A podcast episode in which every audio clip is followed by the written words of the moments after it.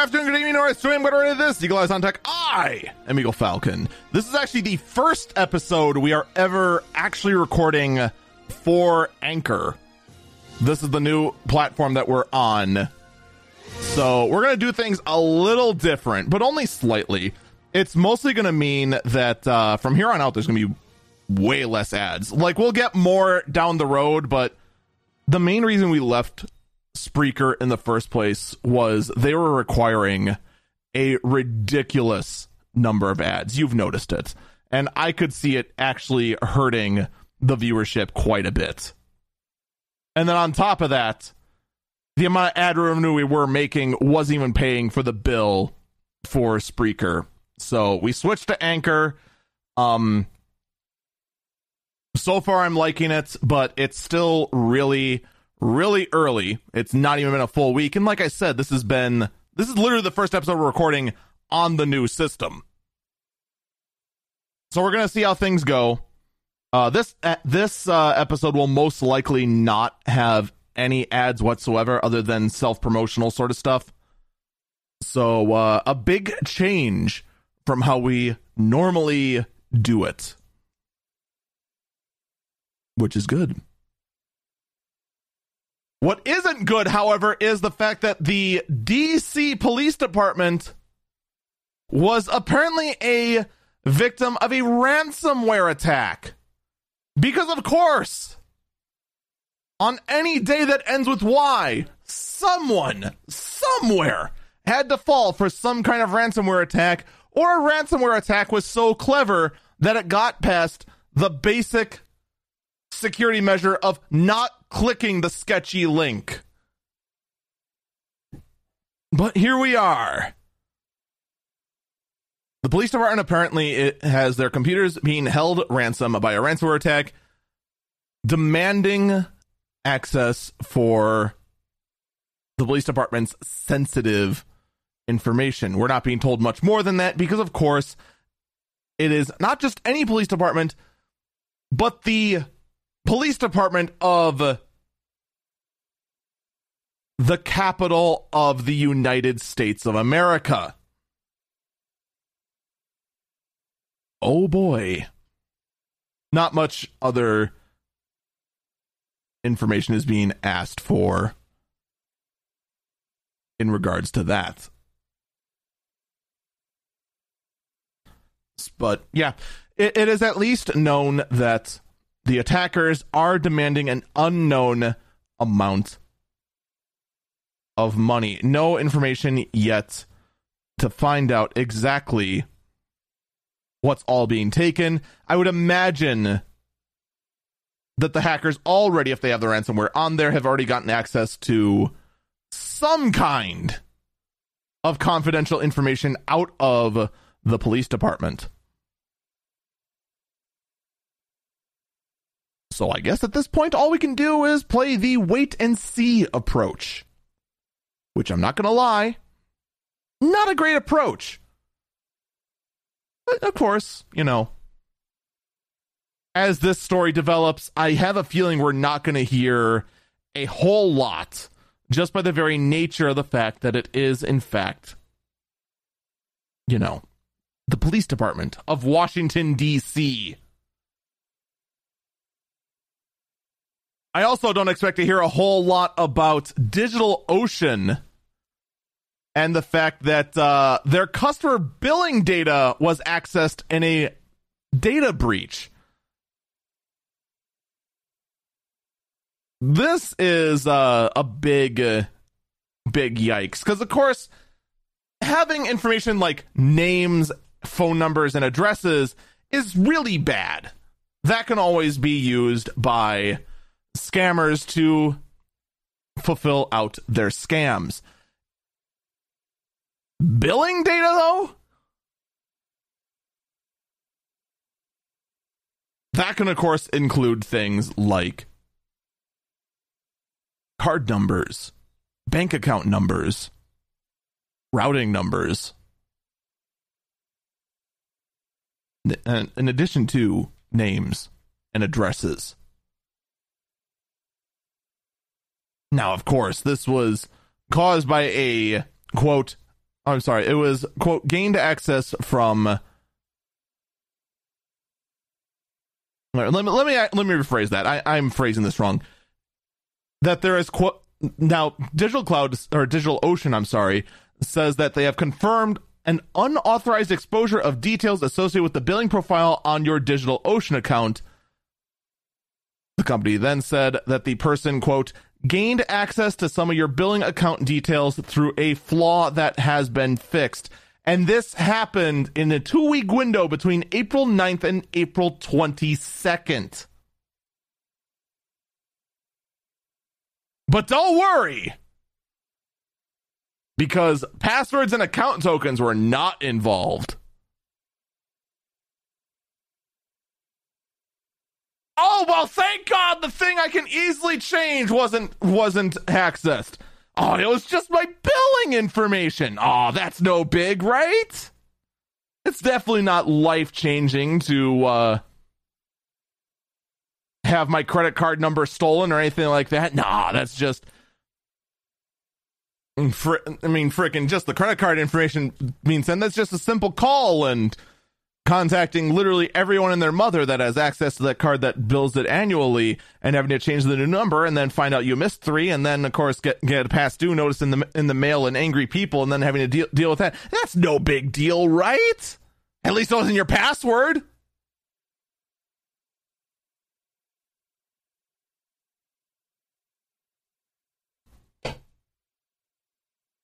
I mean, I get that it's important to say what has and hasn't been accessed and in fact, depending on, you know, where DigitalOcean is all based in, I don't even know what DigitalOcean is. I have no idea what they are. I would assume like some cloud hosting website or something.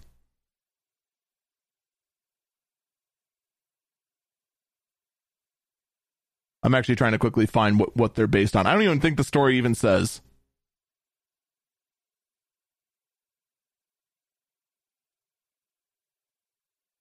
It doesn't. I have no idea. Oh wait, no. The cl- it, it does say a cloud infrastructure giant. Oh, I called it. Now, of course, a lot of this detail they probably have to tell because they have customers in Europe and in other countries, and uh, every country it is required that you reveal certain aspects of it, but not others, and it's uh, it's a it's a big mess. I'm so glad that my work isn't international, that we are strictly local. That makes my life so much easier. What would also make my life so much easier is if Microsoft would just let me choose when my updates can happen so issues like this don't happen. Windows 10 has a big, uh, not a security vulnerability, but a performance bug. Two specific patches mandatory security patch KB 50013330 and optional update KB5000842 both can absolutely tank gaming performance as well as the performance of other high workload applications, but specifically has a much bigger applica- a much bigger hit in a number of games, including stuttering, flickering, and text rendering issues. But thank God those patches are mandatory and you have no say about it. Woo! Honestly, this is nowhere near as bad as a lot of other unintentional side effects of other Windows updates that never get talked about at all. I cannot even begin to tell you how many times after a big Windows security patch that Windows has just decided, oh, you see that mixer that you spent literally weeks fine tuning the software to make sure that it was as compatible with all your systems as possible. You know, the thing that makes it so that your desktop that normally only has one or two audio devices has 28 because every single one of those goes ahead and is there is detected as their own individual device to make sure you have all those channels and makes all your podcasting and streaming work absolutely flawless. Yeah, we're just going to reset all that. And then you're not going to notice it until you try to get ready to stream and uh, find out that no music plays at all. None, zip, zero, nada. Thanks. Thanks, Microsoft. Compared to nonsense like that, this is actually rather minor. But, you know, at least Microsoft went ahead and uh, issued an emergency fix for performance issue. I'm sorry, emergency fix for performance issues. I don't know why that was a tongue twister, but apparently it was. So if you have been noticing some uh, big performance issues in your gaming, it is not your graphic card dying. Don't worry. Do not panic. You do not have to give in to the scalpers yet. Or hopefully ever. It is most likely not your graphic card dying. It is, in fact, quite possibly a Windows update that has bricked your performance. Go ahead and update.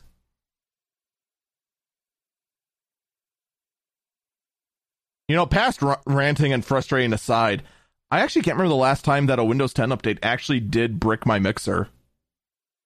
It's been a while. Well, now that I said that, I can't wait for for my mixer to stop working this Tuesday when the next patch comes out. Oh boy! You know what's going to happen now that I said something. I have jinxed myself. I don't know why I said anything. Let's shift gears a bit. Wolfire Games has filed a complaint against Valve, specifically trying to claim that uh, Valve has been has been taking on a monopolistic behavior in the way that Valve handles its Steam gaming platform.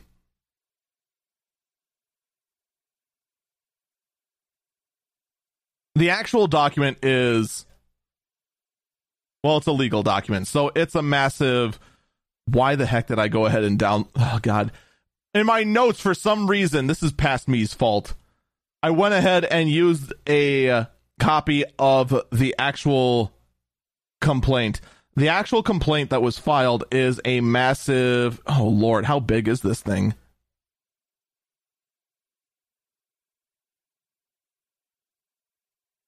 Seventy-eight pages. Even though the last page says it's page 76. So go ahead and figure that one out. But basically, their complaints go down to the fact that um, apparently one of uh, the rules in being uh, in being in the Steam uh, library is that you cannot offer a lower discount on another platform than you can on Steam. So, say if you go for sale on, say, the Epic Game Store, and your $10 game goes on sale for $3 on Epic, you have to also run a sale at the same time on Steam as well.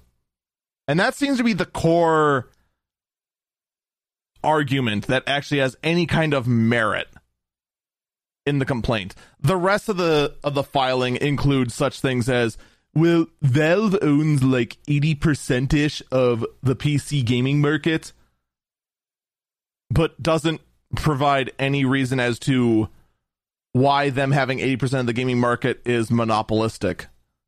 Monopolistic implies, by its definition, that the reason a company has a large market share is because they are doing something to stifle innovation. Valve, for the most part, doesn't do anything to stifle innovation. Valve, for the most part, just has a large monopolistic hold on the PC gaming distribution market because Valve was there first and put, and put out a very good product. And that's my biggest hit against other competitors to Steam. If you're going to go ahead and compete against Steam, you need to have as good a product. And that was the biggest problem that the Epic Game Store had. They just didn't have the feature set or the stability for that fact that Steam had. The same thing on the Windows Store.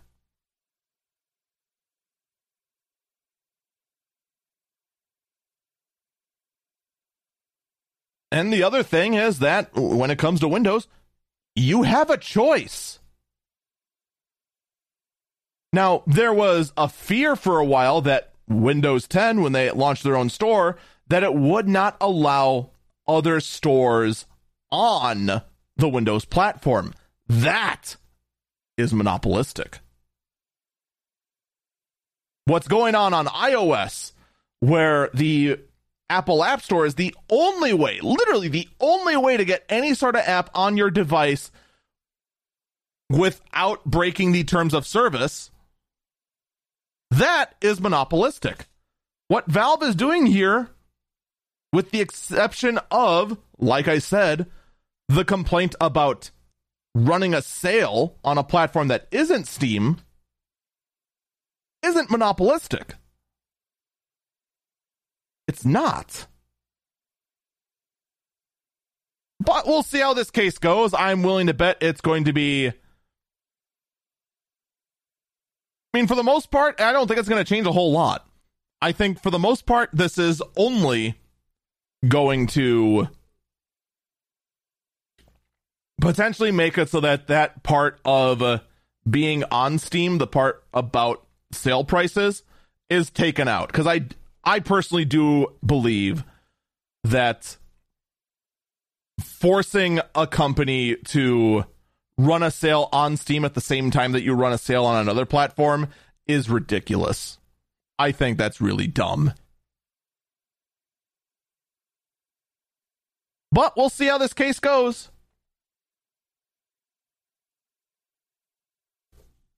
But I'll I'll save you the time. The 78 pages is dumb. It really, really is. What's also dumb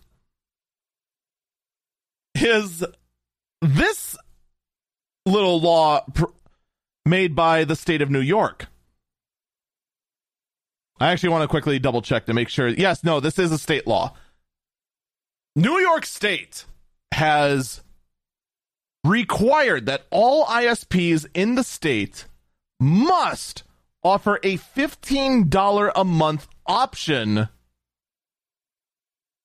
for their service for those who are low income.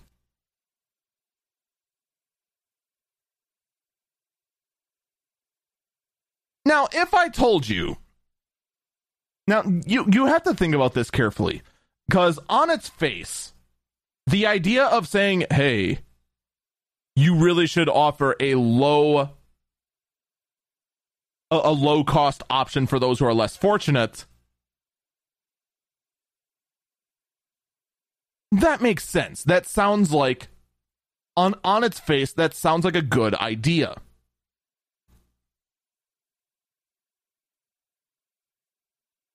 But now let's look at the big picture. All right? You offer a service to the state. All right. You went ahead, you invested millions upon millions upon millions upon millions of dollars to run your wires and create this infrastructure across the state. And now you are required to set a very specific price. And it has to very specifically only affect a certain number of people.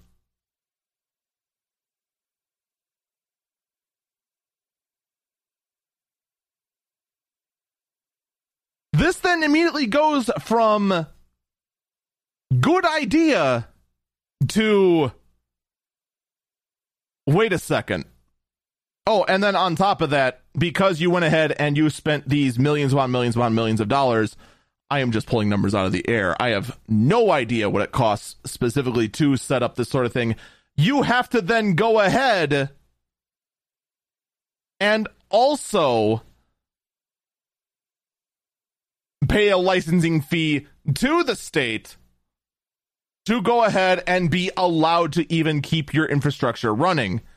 And oh, by the way, they are also now require, requiring you to set a specific price. Are you even running your own show anymore?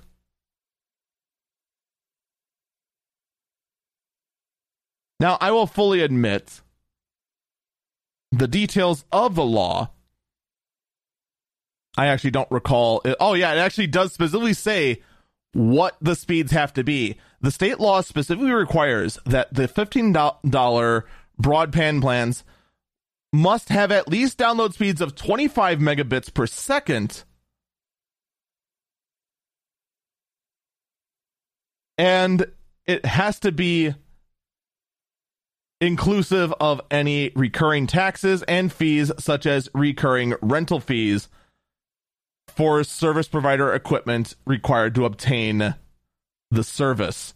This gets even more maddening when you consider some of these places charge like $10 a month to rent the modem.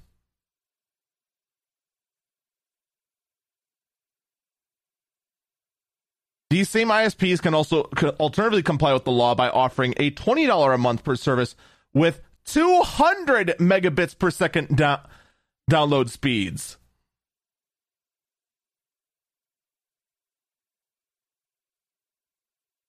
So this starts getting really awkward. And a lot of this also has to do with what does the state of New York also charge for the ISP to run its infrastructure? That is one giant big question mark in all this.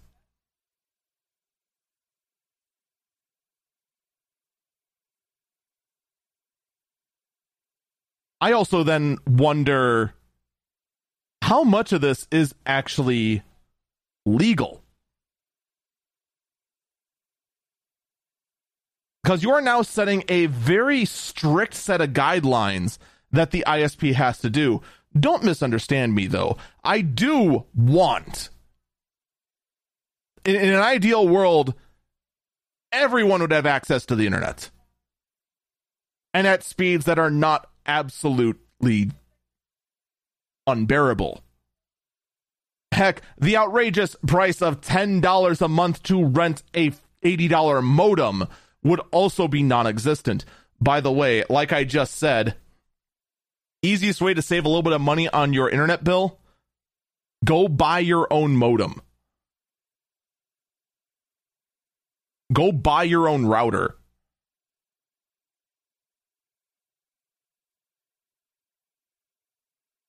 Heck, a lot of these mesh routers are so simple to set up.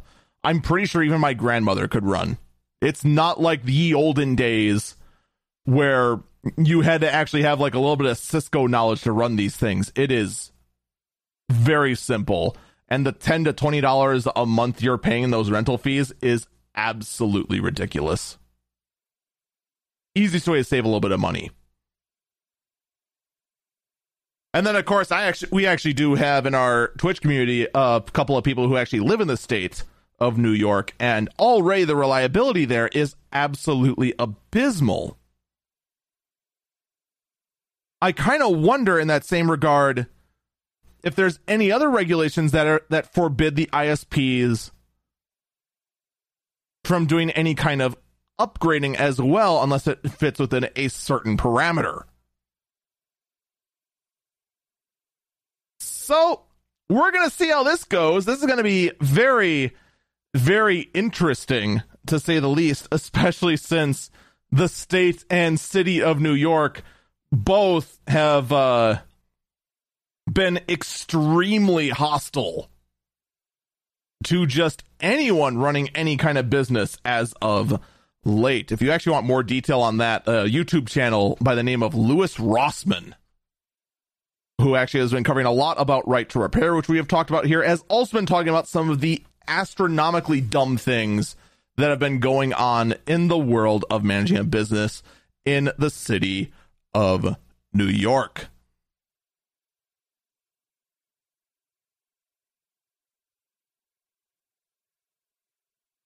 This lawsuit's going to get interesting. it's going to get very, very interesting. And I actually, as much as I'd love to see the ISPs be forced to actually offer service at a reasonable rate, I do fear that if this lawsuit gets struck down, that it could set a precedent that could be really, really bad for any kind of body of government forcing any company to do anything. But again, we shall see. And then finally, before we get to our first break, Roku is going to be stop is is potentially going to no longer carry YouTube TV after accusing Alphabet, the parent company of Google, who is the parent company of YouTube,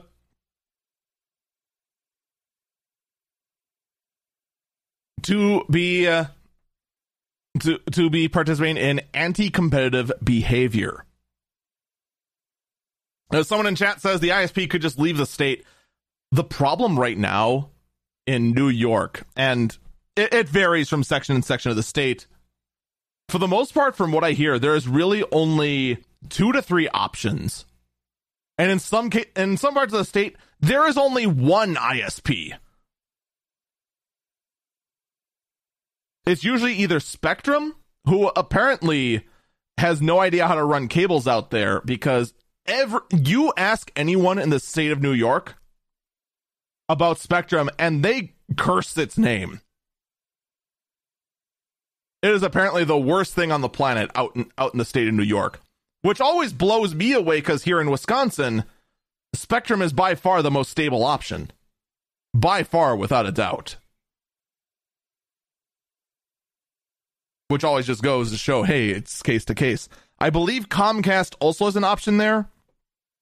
And then Verizon has their Fios option, which is their fiber to the home option only in New York City.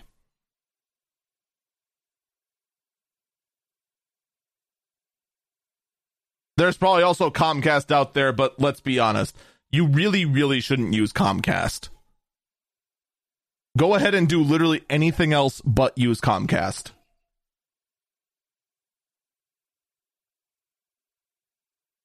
Now back to the story at hand. Um, Roku. If you don't know Roku, they were one of the original set-top box kind of smart TV competitors. Uh, Roku's have been around for a while. They are a small little box that you plug in, and unlike a Chromecast, actually gives you a full UI. Oh god, actually, I can't even say anymore because now Chromecast actually has its own UI.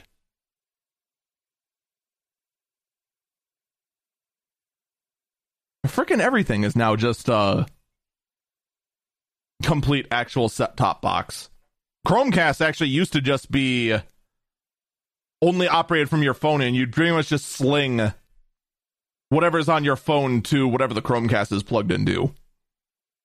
But Roku would actually go ahead and uh, you could get a whole bunch of stuff with a Roku. Like pretty much everything.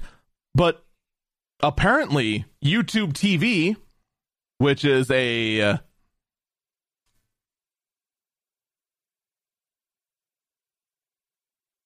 what would you call YouTube TV? An abomination? A nightmare? Kind of hard to say, right?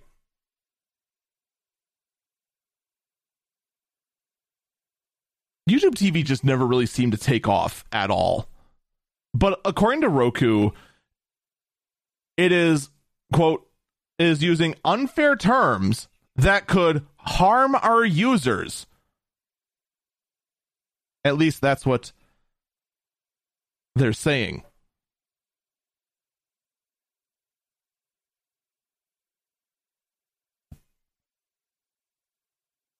Now, what's going on according to according to Roku? And I want to also state because I'm going to be quoting the article a lot here. Is that up? Is this is from ING IGN? So you know you know, you take this with, you know, your ing grain of salt. At least it's not actually, you know, you know, be really IGN. IGN at the end of this whole thing of Roku ripping on YouTube TV. If at the bottom of this article, IGN would uh would just say, by the way, we rate uh, YouTube TV 10 out of 10. That that would be very IGN. But Roku is exactly claiming that that um that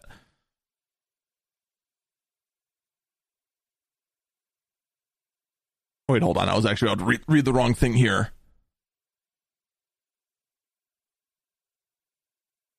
Unlike previous public disputes that disputes that Roku has found itself in with other media, media companies, the issue isn't about what percentage of a cut Google takes when customers sign up for YouTube TV. Instead, this one marks the first time that Roku is alleging anti-competitive behavior from Google, specifically r- related to acts that would manipulate search results and impact the usage of customer data, according to Roku's email. Google, however, is alleging that uh, is allegedly asking Roku to suppress search results from some of Google's biggest competitors in the streaming space, like Netflix and HBO Max.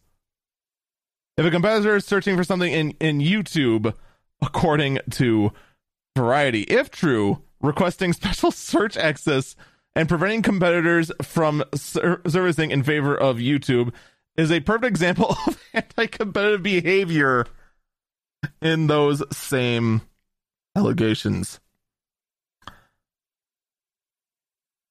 Google is, of course, denying the claims made by Roku, noting that Roku often engage- engages in these type of tactics in their negotiations, adding that we're disappointed that they choose to make baseless claims while we continue our ongoing negotiations in a statement to IGN.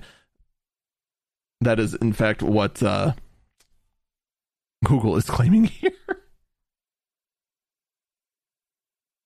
I actually would be very curious. Unfortunately, I don't own a Roku, so I can't test this for myself. But if Google is actually doing this, and this wouldn't be the first time that uh, Google has been it has been claiming that it uh I'm sorry, I lost my train of thought. This wouldn't be the first time that Google has been accused of manipulating the search results.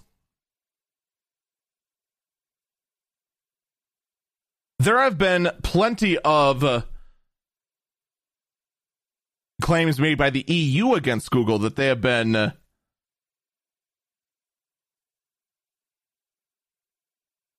preferring their own tools over competitors. Now, if that actually is happening here on Roku's own platform, then there is a bit of concern. Honestly, for the most I I am actually legitimately curious what is the usage of YouTube TV?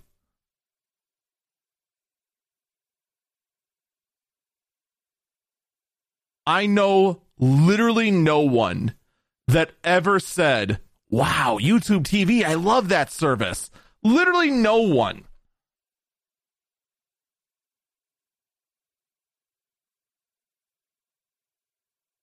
I would assume that, you know, if this was actually going on, Roku would just cut ties and not even go through with not even go through negotiation, just like, yeah, we're done with you, bye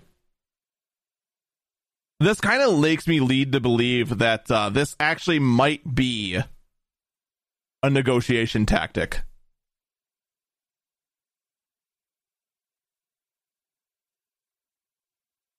That's kind of my theory. Someone in chat says that YouTube TV is more expensive than Sling.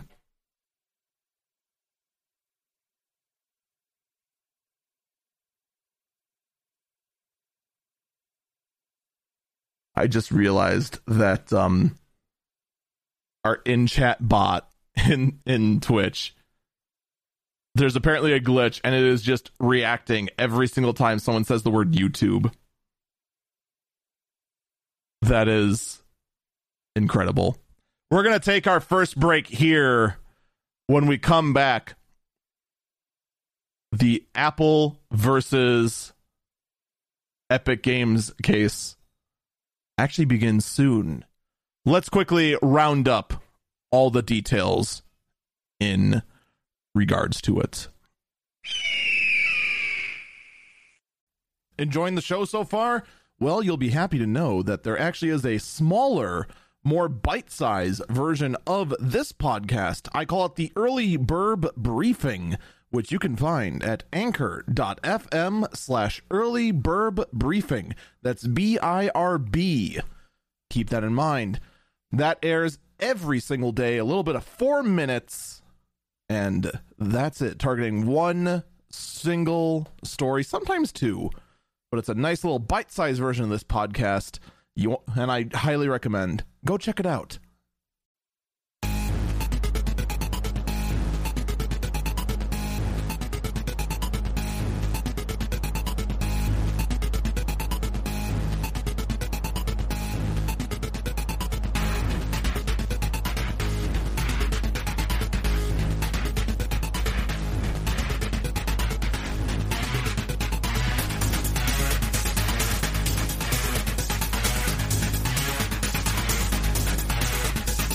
Welcome back, Eagle Eyes on Tech. I'm Eagle Falcon. So during the break, we were talking uh, with the chat about uh, what even is YouTube TV. So my original assumption was that it was some kind of competitor to Hulu and Netflix.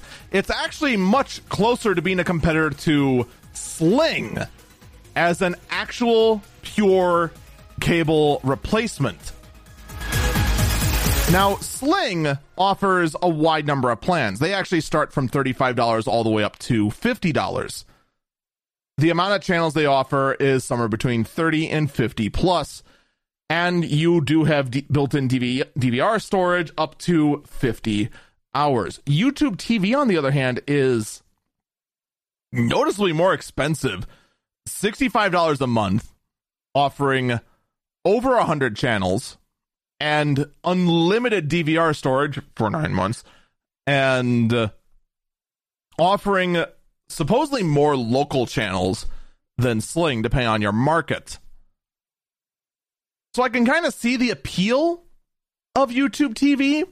I have no idea how many people actually buy into it. But then again, the entire market for Sling has been limited you don't hear like those who use Sling love it. You ever find a Sling user?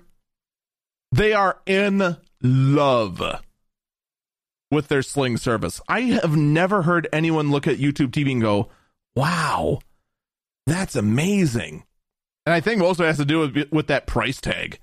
It was fifty dollars. Slings was also lower as well, but now Slings has gone up a little bit, and YouTube's is sixty five dollars.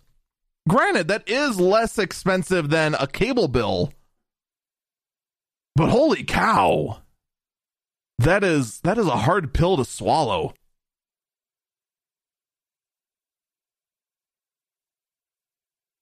So I am still under the opinion that it may very well be a negotiation tactic by Roku. But if it's not, and it would not surprise me at all if it was not, and and this and this is in fact YouTube absolutely trying to push their own stuff over others, then that is a very very scummy thing to do. So with that, let's actually move on to uh, someone in the chat. Actually, does want to point out that uh, when the prices went up, slings went up by only about five dollars YouTube's went up by 15.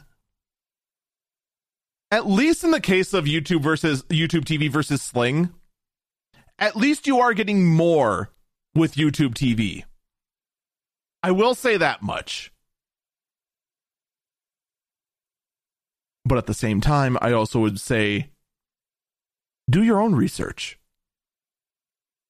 Because, of course, what's available is going to depend drastically on where you live.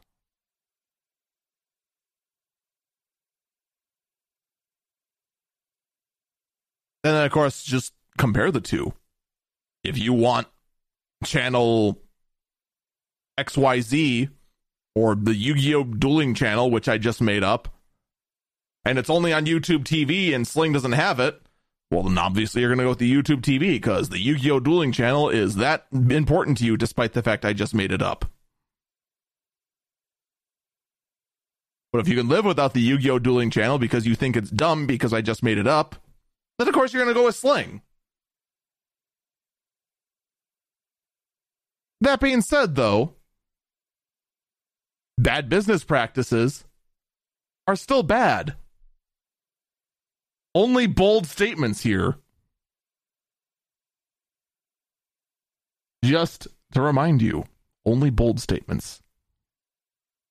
All right, let's talk about the trial that still has not happened, despite the fact it feels like it has been happening for 19 years. Apple versus Epic Games. This has been a trial that we have been talking, I want to say now for a full year. The way this all started, for those who somehow don't remember or just tried to block it out of your memory, in which case I don't blame you, is that Epic Games owns the game Fortnite. You might have heard of it. If you haven't, don't worry, you're in a better place because you haven't heard of it. On the iOS platform, Epic decided they were going to offer an additional payment option. You could either pay for your in game currency at a 20% markup compared to its normal rate because Apple takes a 30% cut of that, or you can use an external link, a button that links you to an external site, pay there, and bypass Apple's 30% cut. Well, Apple wasn't too thrilled with that, mostly because their terms of service say you are required, if you have in app purchasing, to go through Apple's internal system. You have no choice. Period. According to Apple. Epic thought that's BS. That's anti competitive and monopolistic. We're suing you as a result of this. And then they got really, really angry at each other for about a full year, started leaking a whole bunch of stuff. And Epic was saying that this is a huge blow to them, and Apple's taking so much money from, from them because of this anti competitive model. And Epic's got a point. The way the Apple App Store and the Google Play Store is set up is very monopolistic. And the fact that they're taking a 30% cut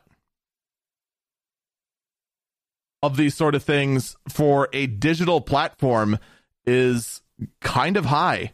It really is. Now, the main reason that it's 30% is because in the retail space, the retail store takes a 30% cut of anything that's sold, but that 30% covers employees of the store, space on the store shelves, the store's rent. It covers pretty much all the operational costs of the store. In a digital store, on the other hand, there are basically no employees. There is basically no rent. There is basically no electric. No, there is an electric bill, but the costs for running a digital store are way lower than a digital one. And that's the argument that Epic Games is putting forward. And the fact that in the case of a physical store, you could just you don't have to use say Best Buy or Circuit City or Walmart or anything of that nature. You have choices. In the case of the iOS platform, you have no choice. You have to use the Apple App Store. That is how this whole thing ended up starting. Now, I want to be clear that Apple versus Epic Games is the primary focus because that's where most of Epic Games' flack has been thrown. Epic has, in fact, also done the same thing to Google and the Android store. However, a lot of that argument kind of falls apart because, well, you're allowed other stores on the Google on the Google platform. And Google also avoided this whole thing by just going, "Hey, let's talk behind doors and just, you know, let's let's talk this out." And actually I I want to say and granted it's been a while, but I want to say like 8 months ago uh, Google and Epic Games came, came to a, came to a conclusion and uh, they offered Epic Games a lower rate, similar to what they've done to other apps of a similar size. And also, Google restructured how they do cuts as well. Apple did as well, but Epic has still been really going after Apple. Because in the case of Android, you can install another store. Heck, there's a Samsung store on my Samsung phone that I just never use because that store sucks. You have options on Android. You don't on Apple. And I have stated over and over again I don't think Epic Games cares about what their cut that they have to pay Apple is. I think the end game for Epic Games going after the Apple App Store is to get an Epic Game Store on iOS. That is what I think is Epic's end goal to get a store on iOS. I am 100% I I can almost guarantee you that is their goal. But of course, this raises some issues. First off, as I said in the original claim, that this cut that Apple was taking from Fortnite is supposedly a substantial a substantial amount and is absolutely killing the Fortnite model. But there is a problem with that. L- documents that have been exposed showed that Fortnite makes the overwhelming majority of its revenue on the PlayStation platform, not iOS.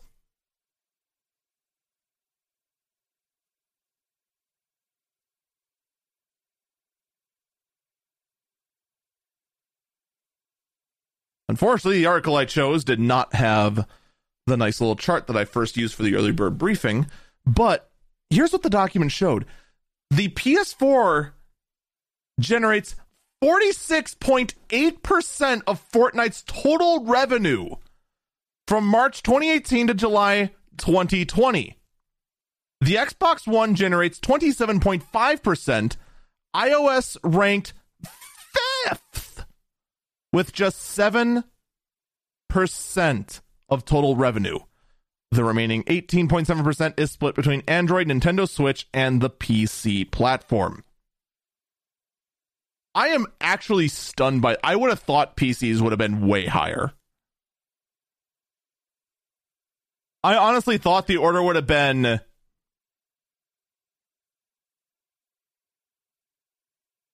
I thought if anything I, I, I was convinced mobile would have been top, then PCs, then consoles.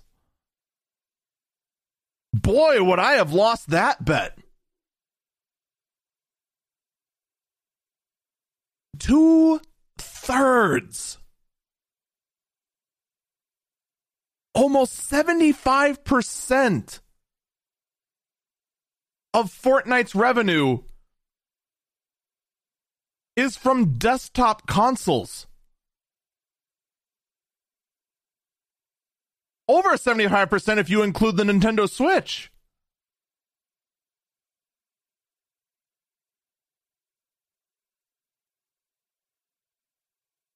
That is incredible.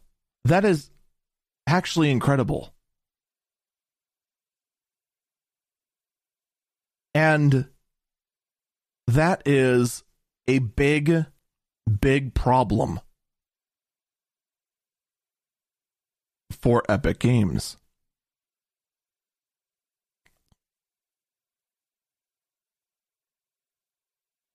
Think about this for a second. The whole case was launched all because Epic tried to say that they were losing a substantial amount of money. And this was a huge, huge blow to them. This could, in fact, throw the entire case out due to false pretenses.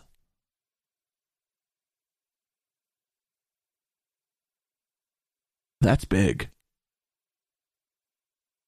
There's a decent chance by the time you hear this podcast, the case has already been thrown out. Just as a programming note, we record this podcast on Saturday, and this podcast will go on the various networks on Monday, on the on the day that this case is brought to opening arguments. So if there has been any earth-shattering revelations about it, we don't know it yet, but we will cover them on tomorrow's early bird briefing, most likely. So that is actually a big, big problem for Epic Games. But then, of course, there's another problem part of the other argument that Epic Games brings forward is that there is only one way to get an application on the iPhone. But there isn't. Microsoft xCloud is getting on the iOS platform by just running their entire operation as a web app. By just running it in a web browser, and having the cloud do all the computation of the game, you can, in fact, get Fortnite on the App Store despite the fact that it is banned just through xCloud. Well, guess what? Epic Games is intentionally keeping Fortnite off xCloud because it, quote, sees it as a rival and also it gets around the ban and the whole point Epic is bringing the case into court in the first place. Oh boy. Good job. Good job, Epic. So that's kind of a big problem, don't you think?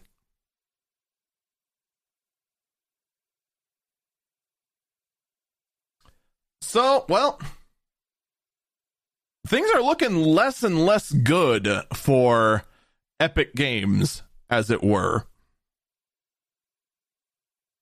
However, in the PC space, both the Epic Game Store and the Microsoft Store, in competing against Steam, are lowering their revenue cut to 12% rather than the 30 that Steam does.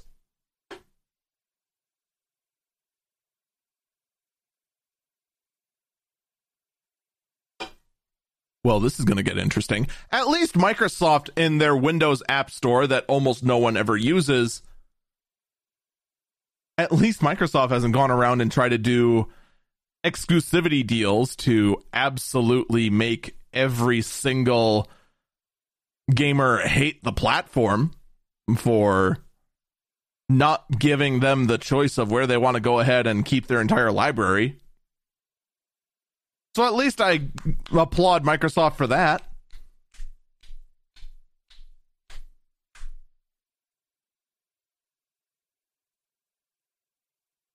So, yay. Competition that's actually accomplishing something interesting. Although, back to Apple for a second. Apple actually went ahead and did something good. We have been talking about this for a while. iOS 14.5. This update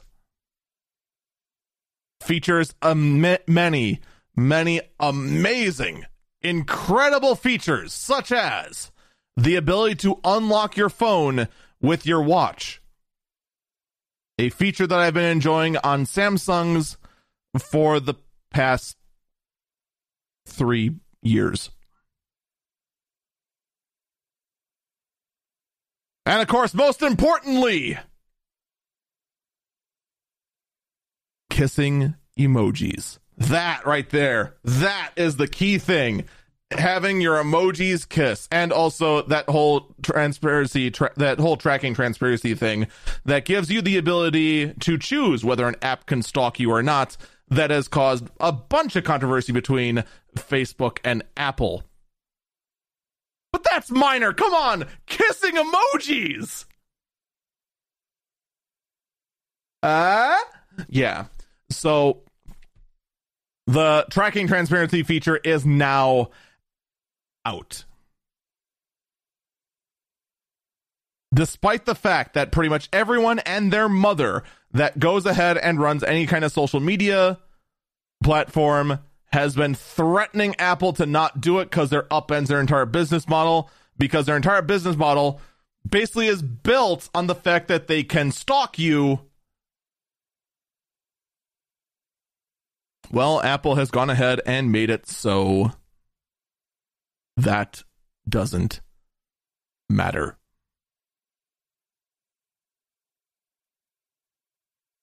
You can go ahead and choose whether an app can collect data on you or not on the iPhone. To which I have one question. Hey, Google, when you gonna do it? Huh? When you gonna do it? When are you gonna give us Android users the ability to choose whether we can be stalked by Facebook or not? I'm just saying. I would like this feature. Please. Pretty please. That would be really, really swell. What could have come to Android though was uh iMessage. In documents that were revealed as the case of Epic versus Apple draws closer and closer, one thing that was revealed was in the documentation there was apparently a record of the iMessage app being proposed to launch for Android. iMessage, for those who don't know, is what ended up replacing their Apple's basic texting feature, except it was also able to communicate on newer platforms as well, not just SMS. I have actually forgot what SMS stands for.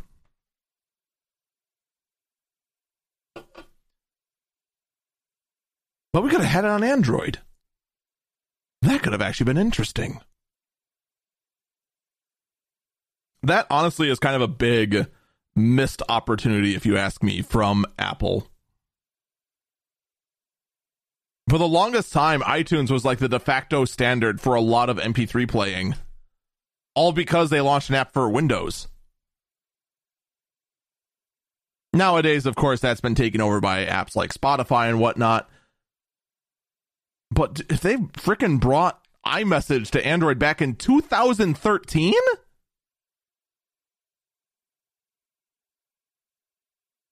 Dude. That could have been big. Like, really, really big. What a missed opportunity that was. Rumors are going around saying that the next follow up chip of the M1 is going into mass production for the Mac. To which I'd say, nah. Really? Many people are speculating that this is going to be the M2, the successor to the M1. Uh, I think actually we are going to see an M1X. So hear me out. I'm willing to bet we're only going to see two or three versions of each Apple Silicon processor. For those who are unsure what we're talking about, uh, Apple for the longest time has used Intel processors. They use like a Core i3, a Core i5, a Core i7, or whatever.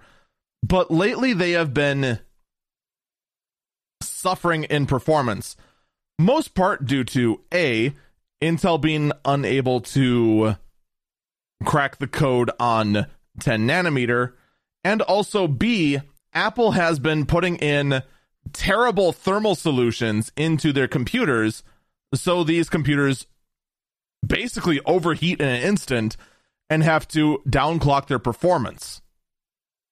This is actually part of the reason why Apple's new Apple Silicon based Macs have been drastically overperforming their Intel counterparts. Because the Intel chips have been greatly underperforming because they reach 100 Celsius in an instant and then can't go anywhere because they are sweating inside their chassis with nowhere to dump that heat because you gave them a heat sink that is basically the size of three business cards stacked on top of each other. Or in the case of the MacBook Air, you built a heat sink and then a fan is on the opposite end of the computer. I still do not understand what the thought process was with that built with that design. Why? Oh why would you put the heatsink so far away from the fan that it does literally nothing?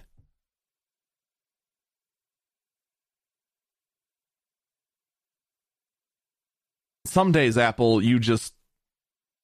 Ugh.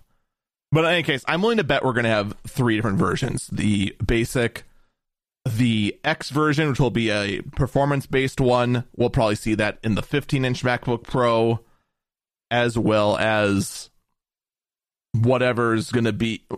I'm willing to bet we're going to see the 27 inch iMac be called the iMac Pro again. And that's most likely going to have an M1X. Because the iMacs we saw, I mean, their performance was actually even worse than the iPads.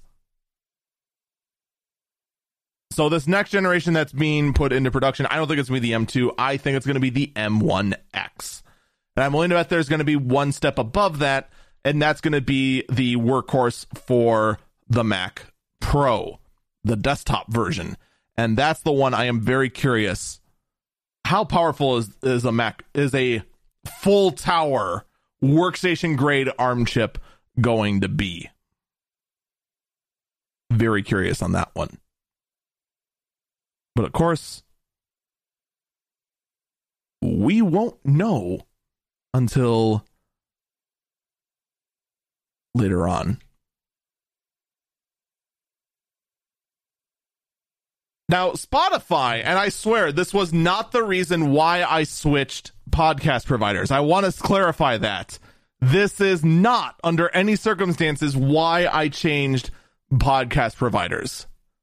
But Spotify's podcasting platform, also known as Anchor, is launching podcast subscriptions to challenge Apple's setup. And they promise no creator fees for two years as they're launching this program. Now, for the record, my podcast right now, both the Early Birb Briefing and Eagle Eyes on Tech, does not take advantage of this setup yet. I have not made a decision on whether I'm going to or not. But basically, here's what this is supposed to do. Apple, as we talked about last week, launched an overhaul of their podcasting platform, including channels and a whole bunch of other stuff that's supposed to help increase discoverability. In addition, they launched a subscription model where you can, in fact, subscribe to a podcast and either get exclusive content or gain access to the ability to listen to that podcast without ads. This overhaul was actually one of the reasons why I left Spreaker, since the Spreaker platform showed no signs of updating their entire setup to be compatible with this overhaul of Apple Podcasts. Well, Spotify saw this model and said, we're going to go ahead and launch podcast subscriptions as well.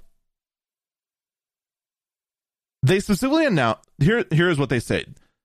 This is quoted directly from Variety. On Tuesday, Spotify announced new monetization options for podcast creators, starting with paid subscriptions.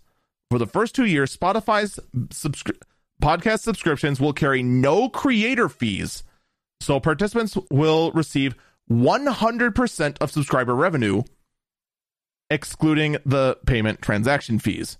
Starting in 2023, Spotify plans to take a 5% subscription cut.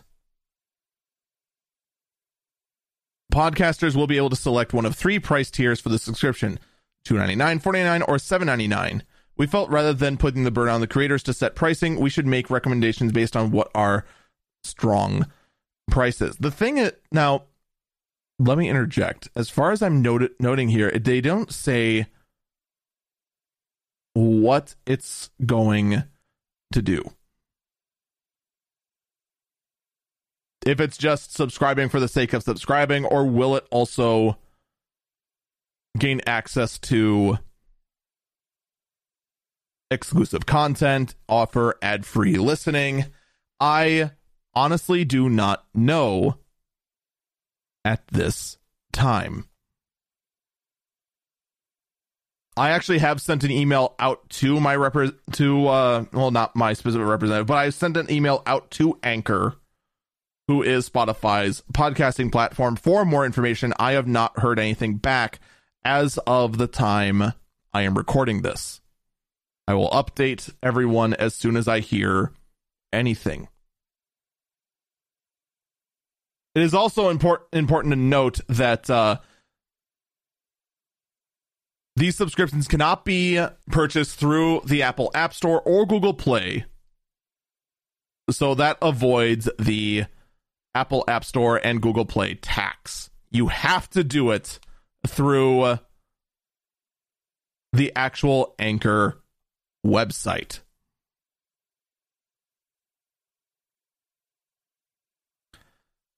So at this point, all I can do is shrug and wait and see how this will be going.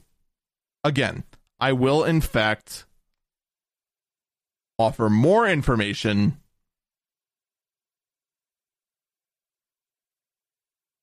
as I discover it. It is kind of interesting to see another podcasting platform go down this route and it does make me wonder how others are going to respond to it.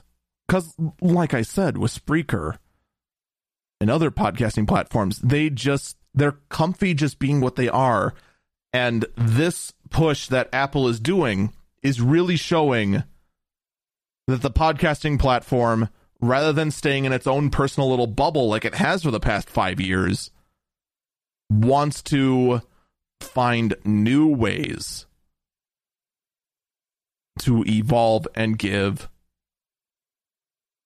a better experience built into the podcasting platform rather than just offering additional little this and that's through platforms like Patreon. We're going to take a break here when we come back.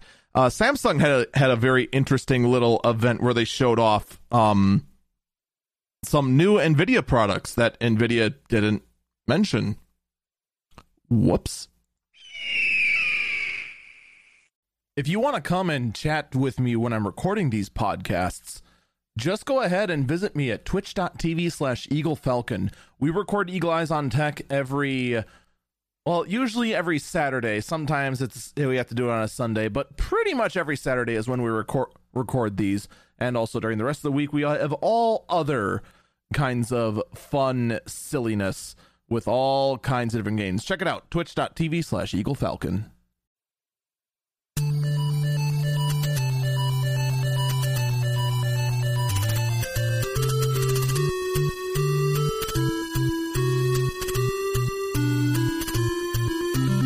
Welcome back, Eagle Eyes on Tech. I'm Eagle Falcon.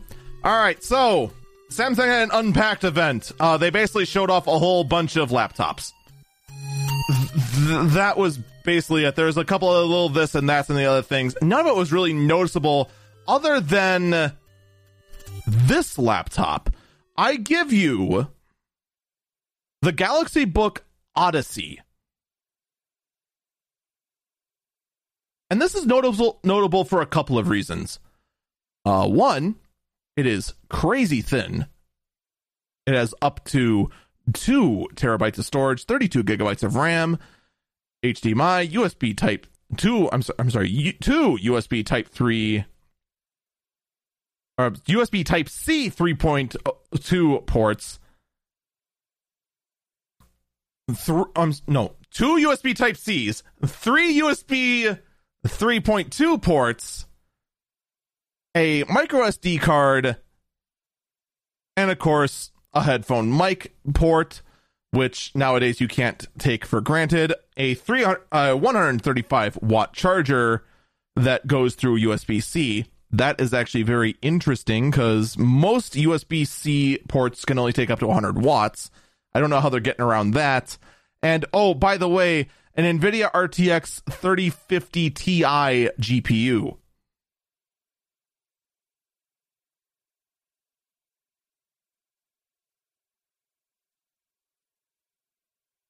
Do you notice a problem with this?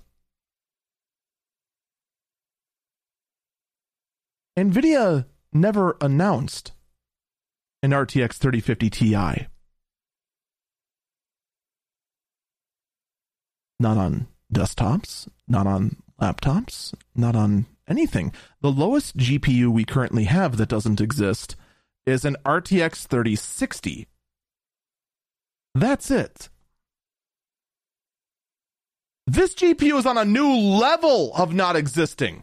I mean, granted, we're used to in the year 2021 of GPUs not existing. Heck, it's been at least once a month NVIDIA announces a new GPU no one can buy. But NVIDIA hasn't even announced this yet. Samsung literally, not figuratively, literally announced the existence of an RTX 3050 Ti before NVIDIA.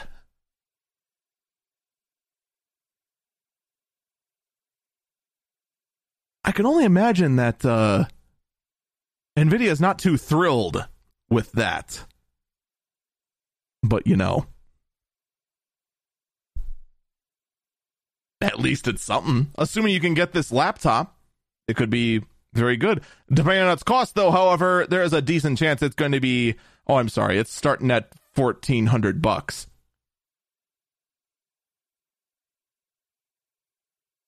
Yeah, I don't think that's a very good value if you're hunting down this laptop for cryptocurrency mining. But then again, I mean, depending on its hash rate, maybe it actually is better. I hate this GPU market. I hate it so much. Every GPU is only graded at how well it can hash. It makes me so very, very sad. But at least, maybe there's hope, though. Maybe there is hope.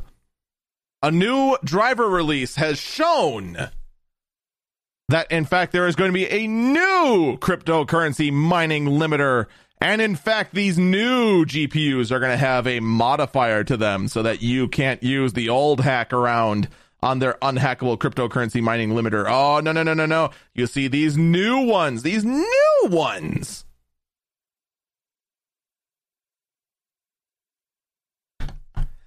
Can, in fact, they are truly unhackable. Oh yeah, this this is right. This is it, and they're they're calling it the Nvidia LHR Limited Hash Rate Series. This is gonna be it. This is the new sign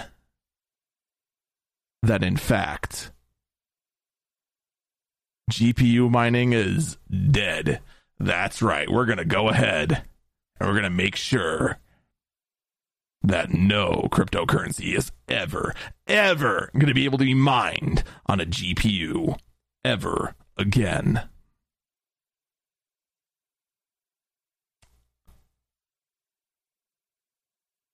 You want to know something though?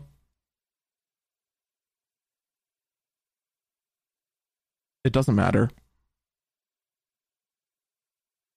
I guarantee you that these GPUs will be bought up instantly, mostly because the board manufacturers, because there's, of course, supply line shortages, aren't going to be able to produce enough of these to meet demand. And then here's where things get juicier. I guarantee you, two weeks. In two weeks, this limiter will be cracked.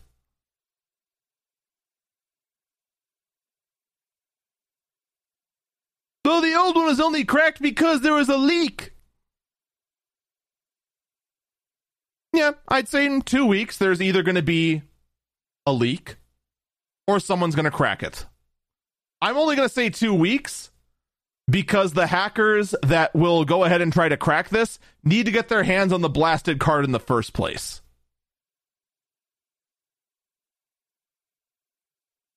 But I guarantee you within two weeks it's going to be cracked. Or maybe I'm going to be wrong in the first place. Because here's a nice little uh, interesting story I just saw in the sidebar.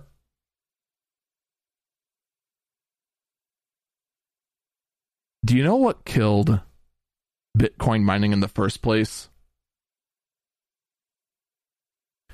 Does anyone know what killed it? Why does no one mine Bitcoin with GPUs anymore? It was because of the dawn of something called an ASIC, an application specific integrated circuit.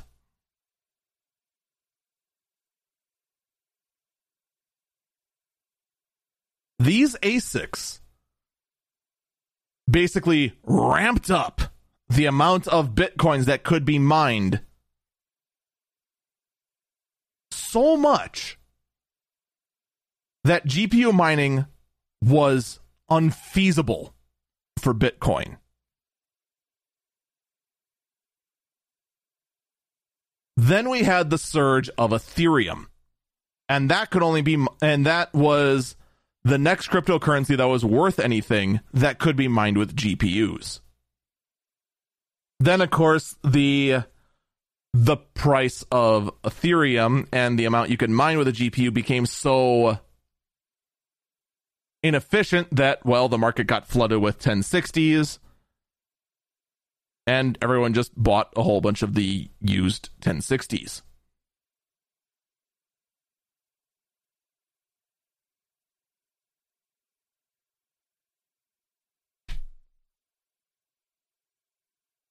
Then Ampere came out and its hash rate was so good that it made cryptocurrency mining valid again. It then also didn't help that a bunch of people like Elon Musk started saying that cryptocurrency was going to save the world of whatever they were starting the nonsense of. But basically, Ethereum can still be mined with the GPU because, of course, well, there's been no other better way to mine Ethereum. Until now. Antminer, who has been responsible for some of the Bitcoin ASICs, has developed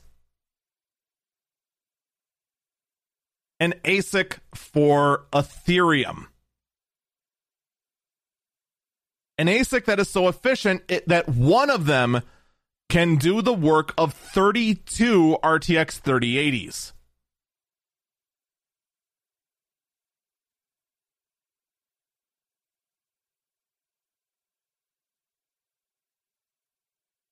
This is going to make a much, much bigger impact on the GPU market than anything else. We have no release date on this ASIC as of yet. But if this can, in fact,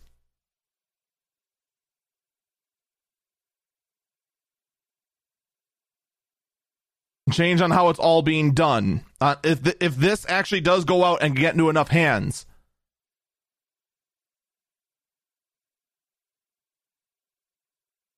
that is actually going to make a much bigger impact. And then, of course, this ASIC will also work on any other cryptocurrency that uses a similar blockchain to Ethereum. So you know Ethereum goes through with how the heck they were going to be doing. I can't remember. I don't remember the exact specifics of how they were going to change how it's mined. Someone in chat asked, and I legit cannot remember anymore.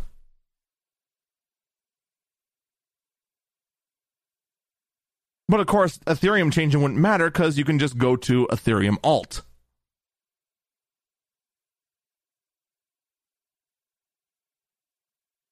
This ASIC, assuming Antminer can make enough, and that's a big if, because I don't know who who uh, Antminer uses as their foundry to make these chips. I'm assuming TSMC.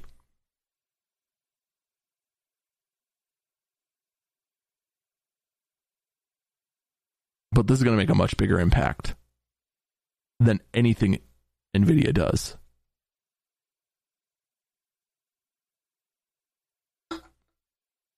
I, I'm start I'm starting to have faith again.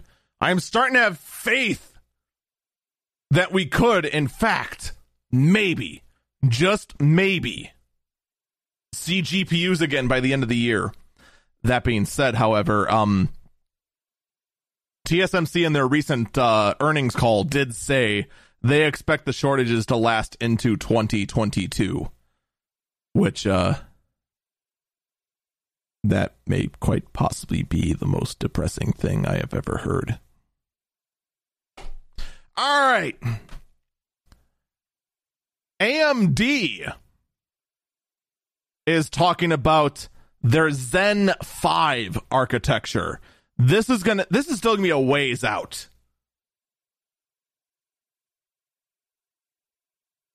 This is gonna be a ways out, but this is actually very interesting. AMD is talking about making a big little design. What is big little? Big Little is an architecture that has been used on ARM devices for the last five years, I want to say, where you have two sets of CPU cores. You have a set of low power efficiency cores, and then a set of big, strong, powerful cores. In fact, that's why a lot of cell phones were trying to get away with calling themselves an octa core system because they had two sets of, of quad core chips.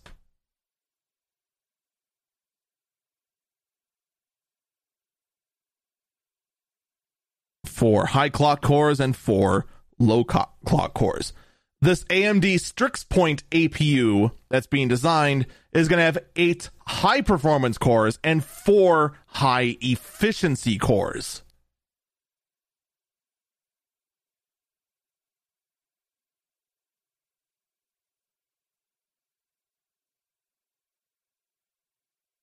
Now, AMD is only planning on having this on their APUs, which is a s- stupid name for their CPUs that have an integrated GPU on them, specifically because this is the kind of thing that would work great in, say, a laptop or, you know, if you have a whole bunch of PCs for, you know, like an office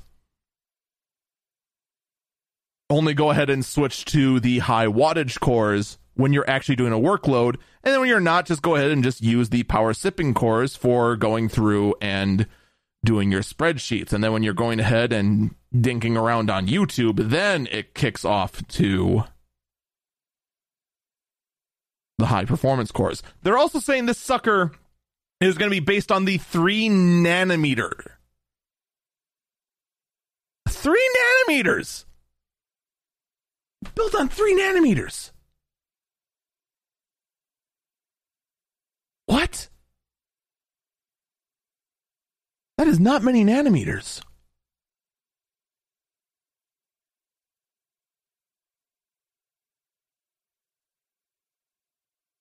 So we're going to see, you know,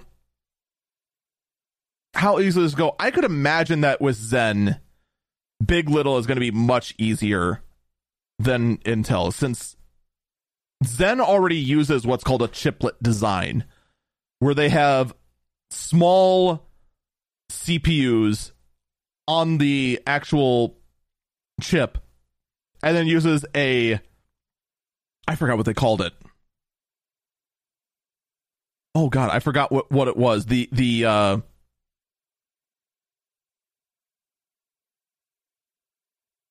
there was like a there was another like central core that was like the that was like the the back fabric or whatever the heck it was that mixes up all the chi- chiplets and have the, has them all communicate with each other. And that's how zen got to be the giant that it is.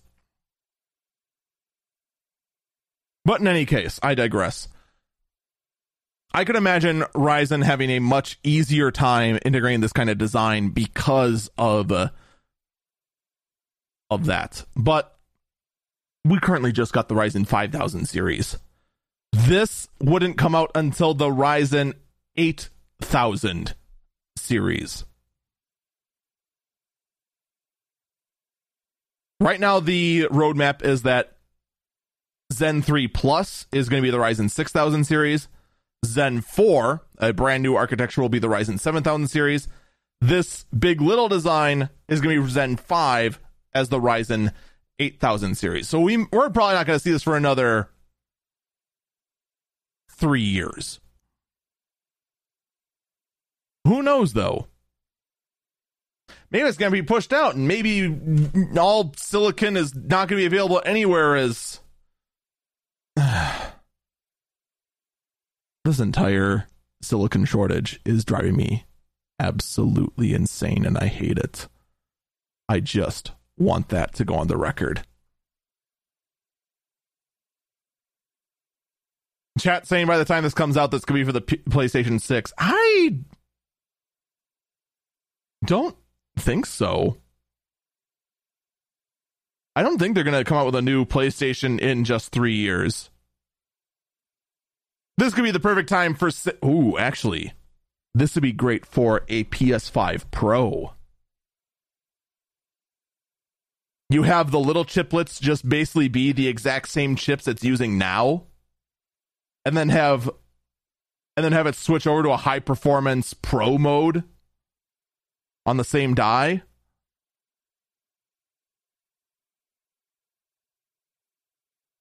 It could be for a PS5 Pro. That would make sense Xbox uh, Xbox's FPS boost is now available for a handful of games, le- such as Battlefield, Star Wars Battlefront, and the Titanfall series. So if you are one of the few that have a Xbox that can use the Xbox's FPS boost feature, good news. You can now do it.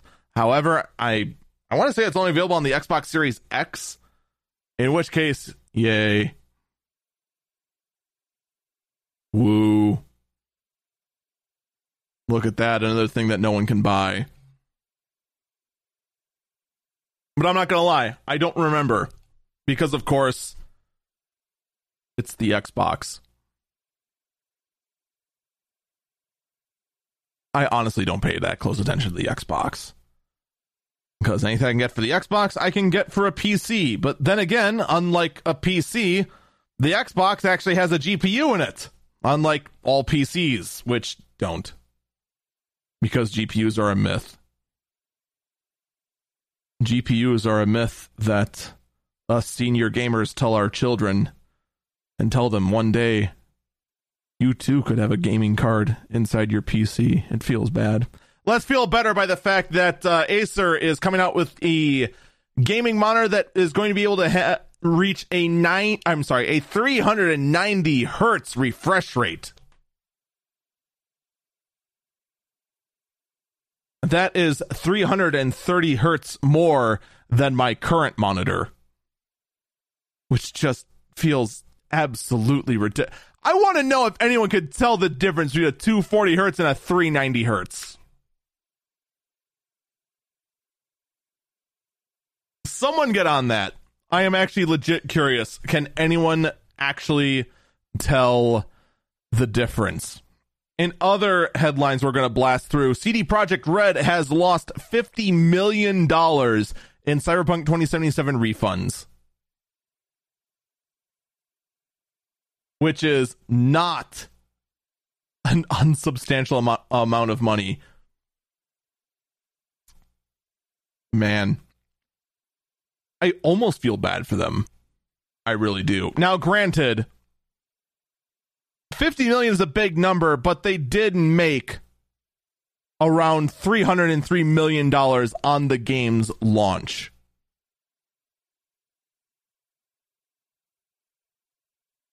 So at least they made some money. There is that. I have heard that the fixes going to Cyberpunk Ev actually but they've been coming through very very slowly. But who they're trying. They're they're trying their best. I still haven't played the game. I have no idea how good or bad it is. Basically, as far as I know, and correct me, chat, if I'm wrong, but basically, the, the consensus on Cyberpunk 2077 is, is if you are a PC gamer, you will have a playable and fairly decent time. If you are a console gamer, the Cyberpunk 2077 is an absolute nightmare.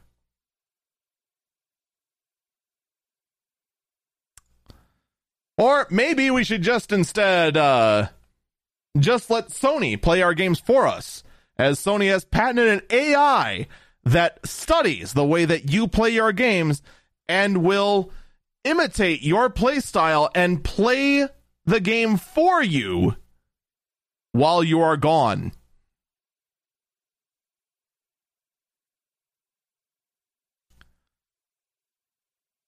This this will legitimately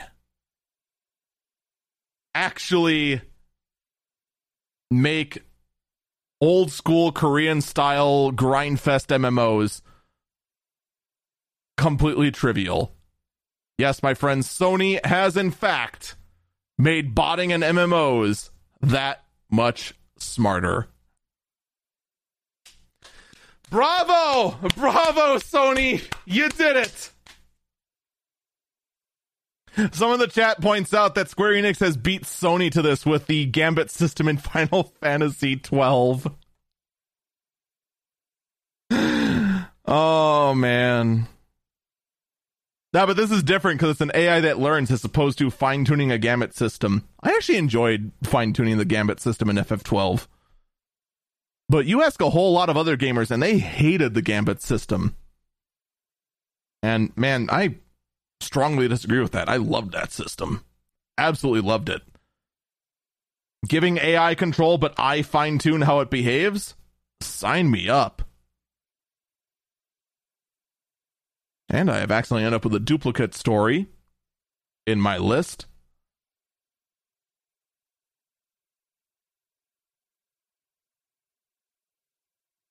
All right, getting distracted with that little uh, problem there.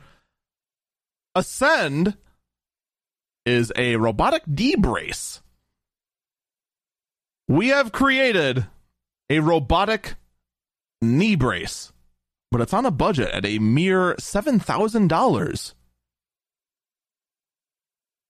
And in fact, can be covered under Medicare for better or for worse. I, for one, am just more fascinated by the fact we are this much closer to basically cybernetics. Like we talk about on this podcast how we've gone we've gone ahead and we've made this implant or that eh, implant, but it's just like an experiment at a college campus and it could theoretically be used and it's kind of cool. This is actually a thing you could buy. An actual robotic brace that can actually help you walk. Granted, I do not have seven grand to spend on it. Also, my knees work. But wow. It actually exists. It's actually a real thing. I am actually fascinated by this. I'm also fascinated by this. Uh, Riot is going to be recording Valorant voice chat to quote fight toxicity And here's the thing you have to opt in to this program to have Valorant record your voice chat, or else you cannot use voice chat.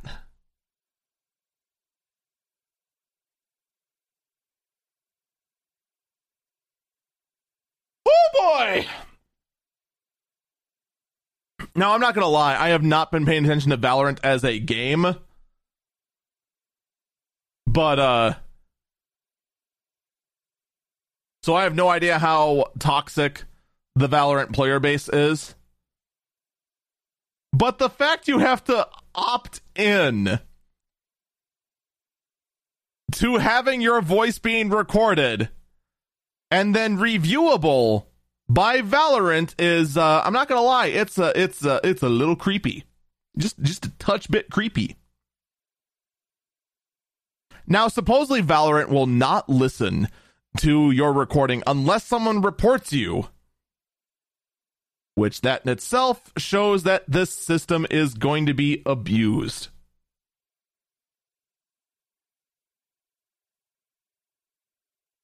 Let me know how well that works for you for for you uh Epic or not Epic uh Riot. That's going to be uh interesting. some people who are trying to get Tesla's solar roof program are uh, finding out that uh, the costs for their solar roof program can be up to double the estimated costs in the first place because, uh, well, Tesla basically just made an oopsie when calculating your price. Uh, chat in regards to the previous story pointed out that uh, it is illegal to record their voice without their approval. Um, it varies from state to state.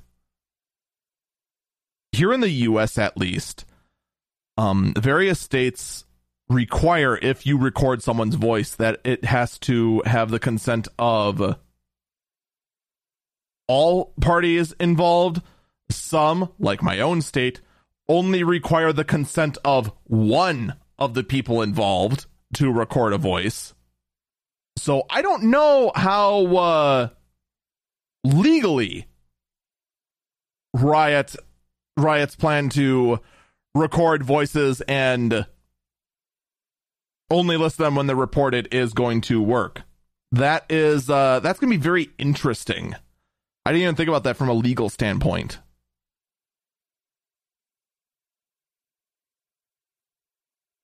But yeah, Tesla can't math. Oops. Uh, on, honestly, though, who is actually surprised that Tesla cannot math? Though the fact that uh, the fact that uh, you go ahead and calculate how much it would cost to build your roof with a solar roof. By the way, for those who don't know, Tesla offers a feature called Tesla Solar Roof, in which your roof is going to be built out of a special tile that is in itself a solar panel, but it looks very close to being a normal roof. One thing that no one has mentioned is how is how much power this solar roof can generate versus traditional solar panels.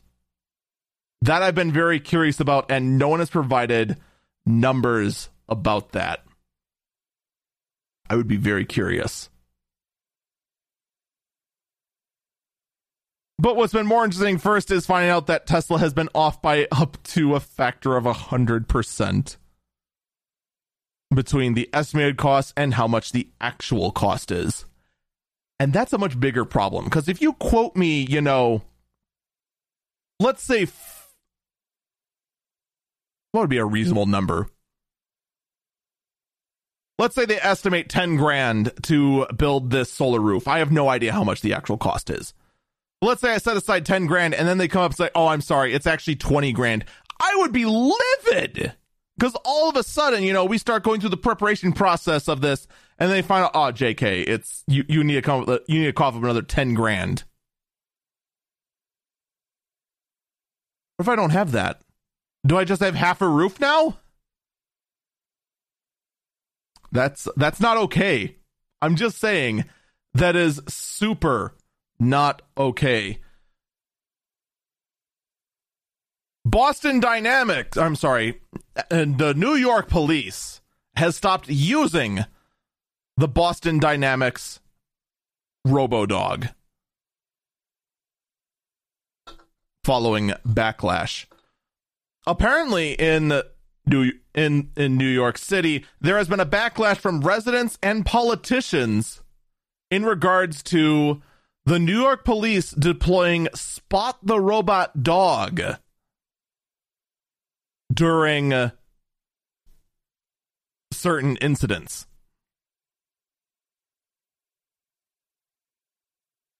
I'm not going to lie. I'm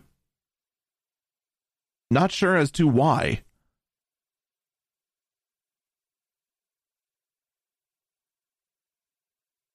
Mostly, what has been said is that the use of Spot the Dog re- introduces privacy concerns while on the crime scene. Uh, the same people seem don't seem to realize that we have uh, pretty much browbeated police officers into wearing body cameras at all times. So the whole point of privacy being a concern is kind of out of the window when all police officers are required to wear a camera at all times to make sure that they are, you know,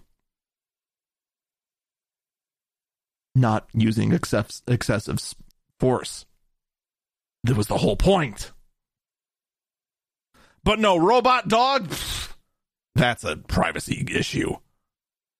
How am I supposed to know when there's a robot dog walking through my hallway? Besides the fact that you can hear it because there's a giant electric motor making the whole blasted thing work. Mayor Bill de Blasio has said to the New York Times that he was, quote, glad that the Digidog was put down and the adding the machine was creepy, alienating, and sends the wrong message to New Yorkers.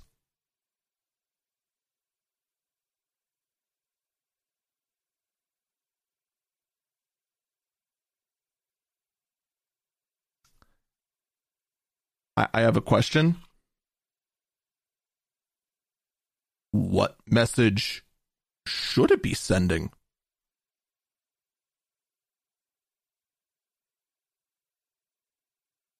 I, I, I legit want to know. Does anyone have a good reason other than robot may spy?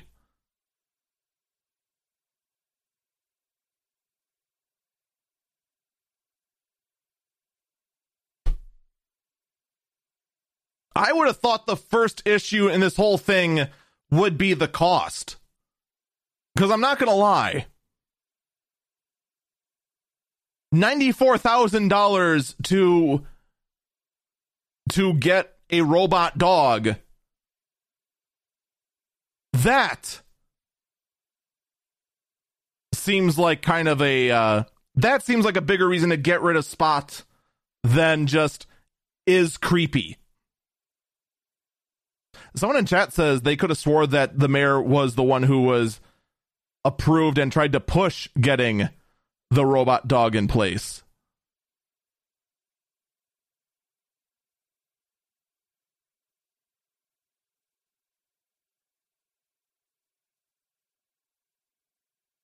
Well, I guess that's gone now, so it is what it is. I just would have liked to have seen a real answer being given as to why you cancel contract. That's just me though. But that brings us to the last birb, the last story of the day, the weirdest story of the week. Netflix, for reasons that baffle scientists everywhere, has brought on a VTuber to promote their anime department.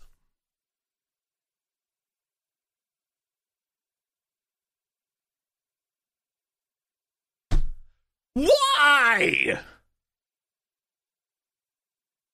If you somehow don't know what a VTuber is, a VTuber is basically a person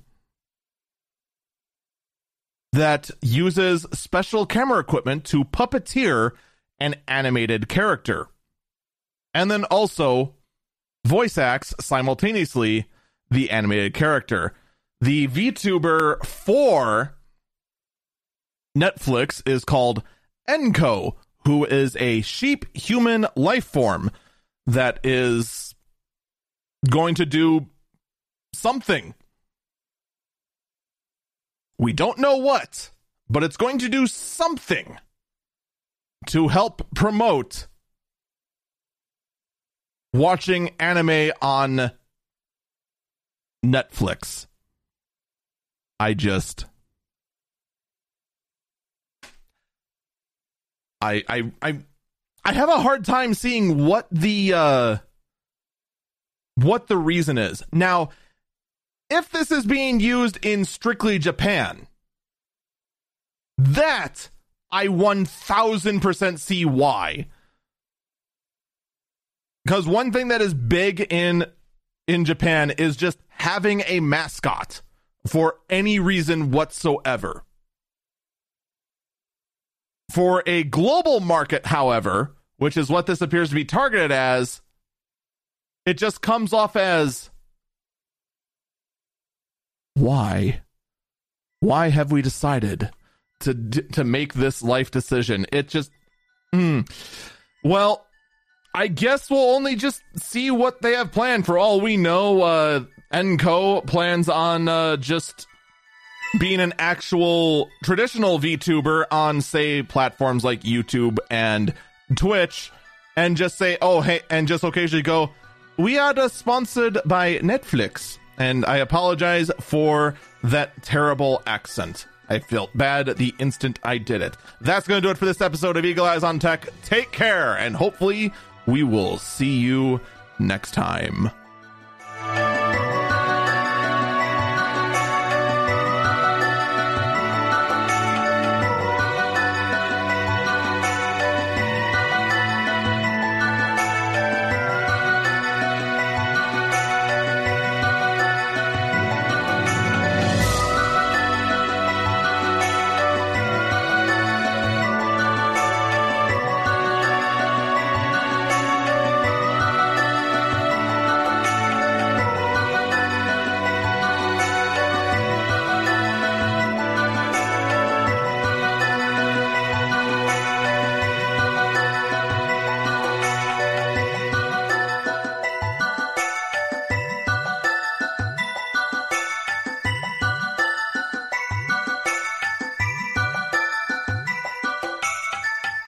Okay, the real problem here, though, with Netflix using this VTuber is the fact that it's part sheep. Netflix, you are using a sheep to communicate to your potential customers to go ahead and do something. Is that all we are to you, Netflix? Are we sheep who need to be herded into le- being leaned away from other platforms and only using Netflix? Is that all we are to you? Is that all Enco is? Is Enco our anime shepherd to realize the true anime ness is to only be on Netflix?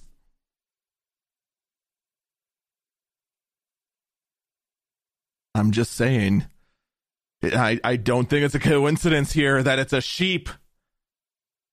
I'll tell you one thing I'm not sheep. I'm going to fight the power. I need to watch that show.